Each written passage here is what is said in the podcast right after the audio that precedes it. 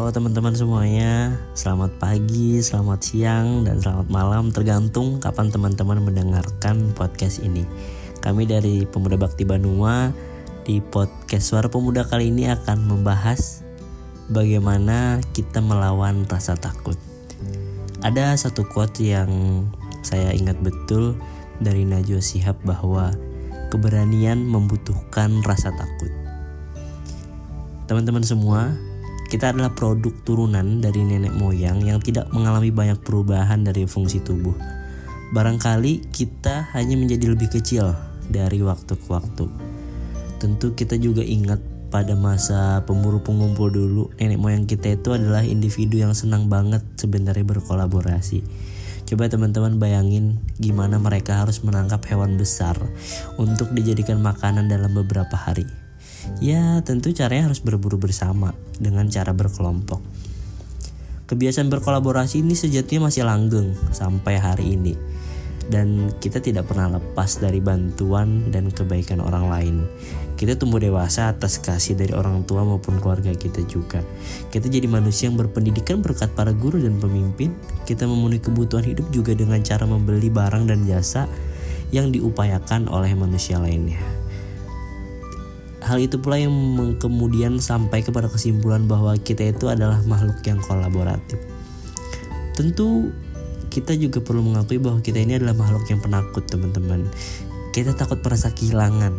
Kita takut berpisah dengan sesuatu atau orang yang kita sayang. Kita takut tidak mendapatkan masa depan yang sesuai rencana. Bahkan kita takut untuk memulai sesuatu yang baru. Pengakuan terhadap rasa takut tentu sebenarnya tidak menjadikan kita sebagai makhluk yang hina dong. Justru rasa takut itu mendorong kita menjadi manusia yang lebih baik. Kita takut bodoh, maka kita belajar. Kita takut tidak diterima di masyarakat, maka kita bersosialisasi dengan baik. Kita takut dikecewakan, maka kita berusaha memberikan perlakuan yang baik juga ke orang lain. Tentu kita juga takut membuat Tuhan marah sehingga kita berusaha menjauhi yang tidak disukainya. Jadi teman-teman, kita ini adalah makhluk yang sebenarnya penakut dan kita juga melakukan sesuatu untuk mengatasi rasa takut itu. Konteks tulisan ini sebenarnya secara khusus membahas bagaimana kita melawan rasa takut dengan manusia lain dengan cara kita menjadi manusia yang kolaboratif, teman-teman.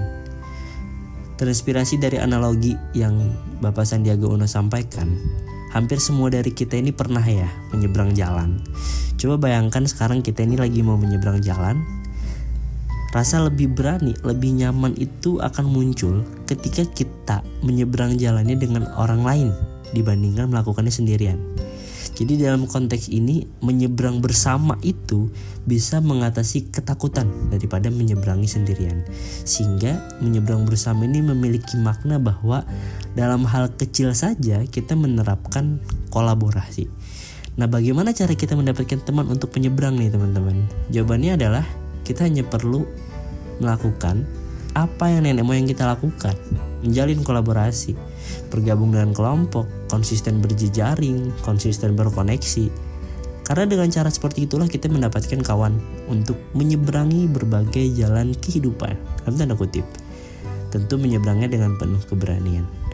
Banyak sekali teman-teman permasalahan di zaman ini yang dapat diatasi dengan cara berkolaborasi. Kerja kelompok bersama teman kelas adalah contoh kecilnya. Kerjasama antar lembaga, pemimpin hingga negara adalah praktik kolaborasi untuk melawan rasa takut. So, terkoneksi dengan orang lain adalah kunci untuk melanggengkan kolaborasi. Dan kolaborasi adalah obat untuk melawan rasa takut. Terima kasih.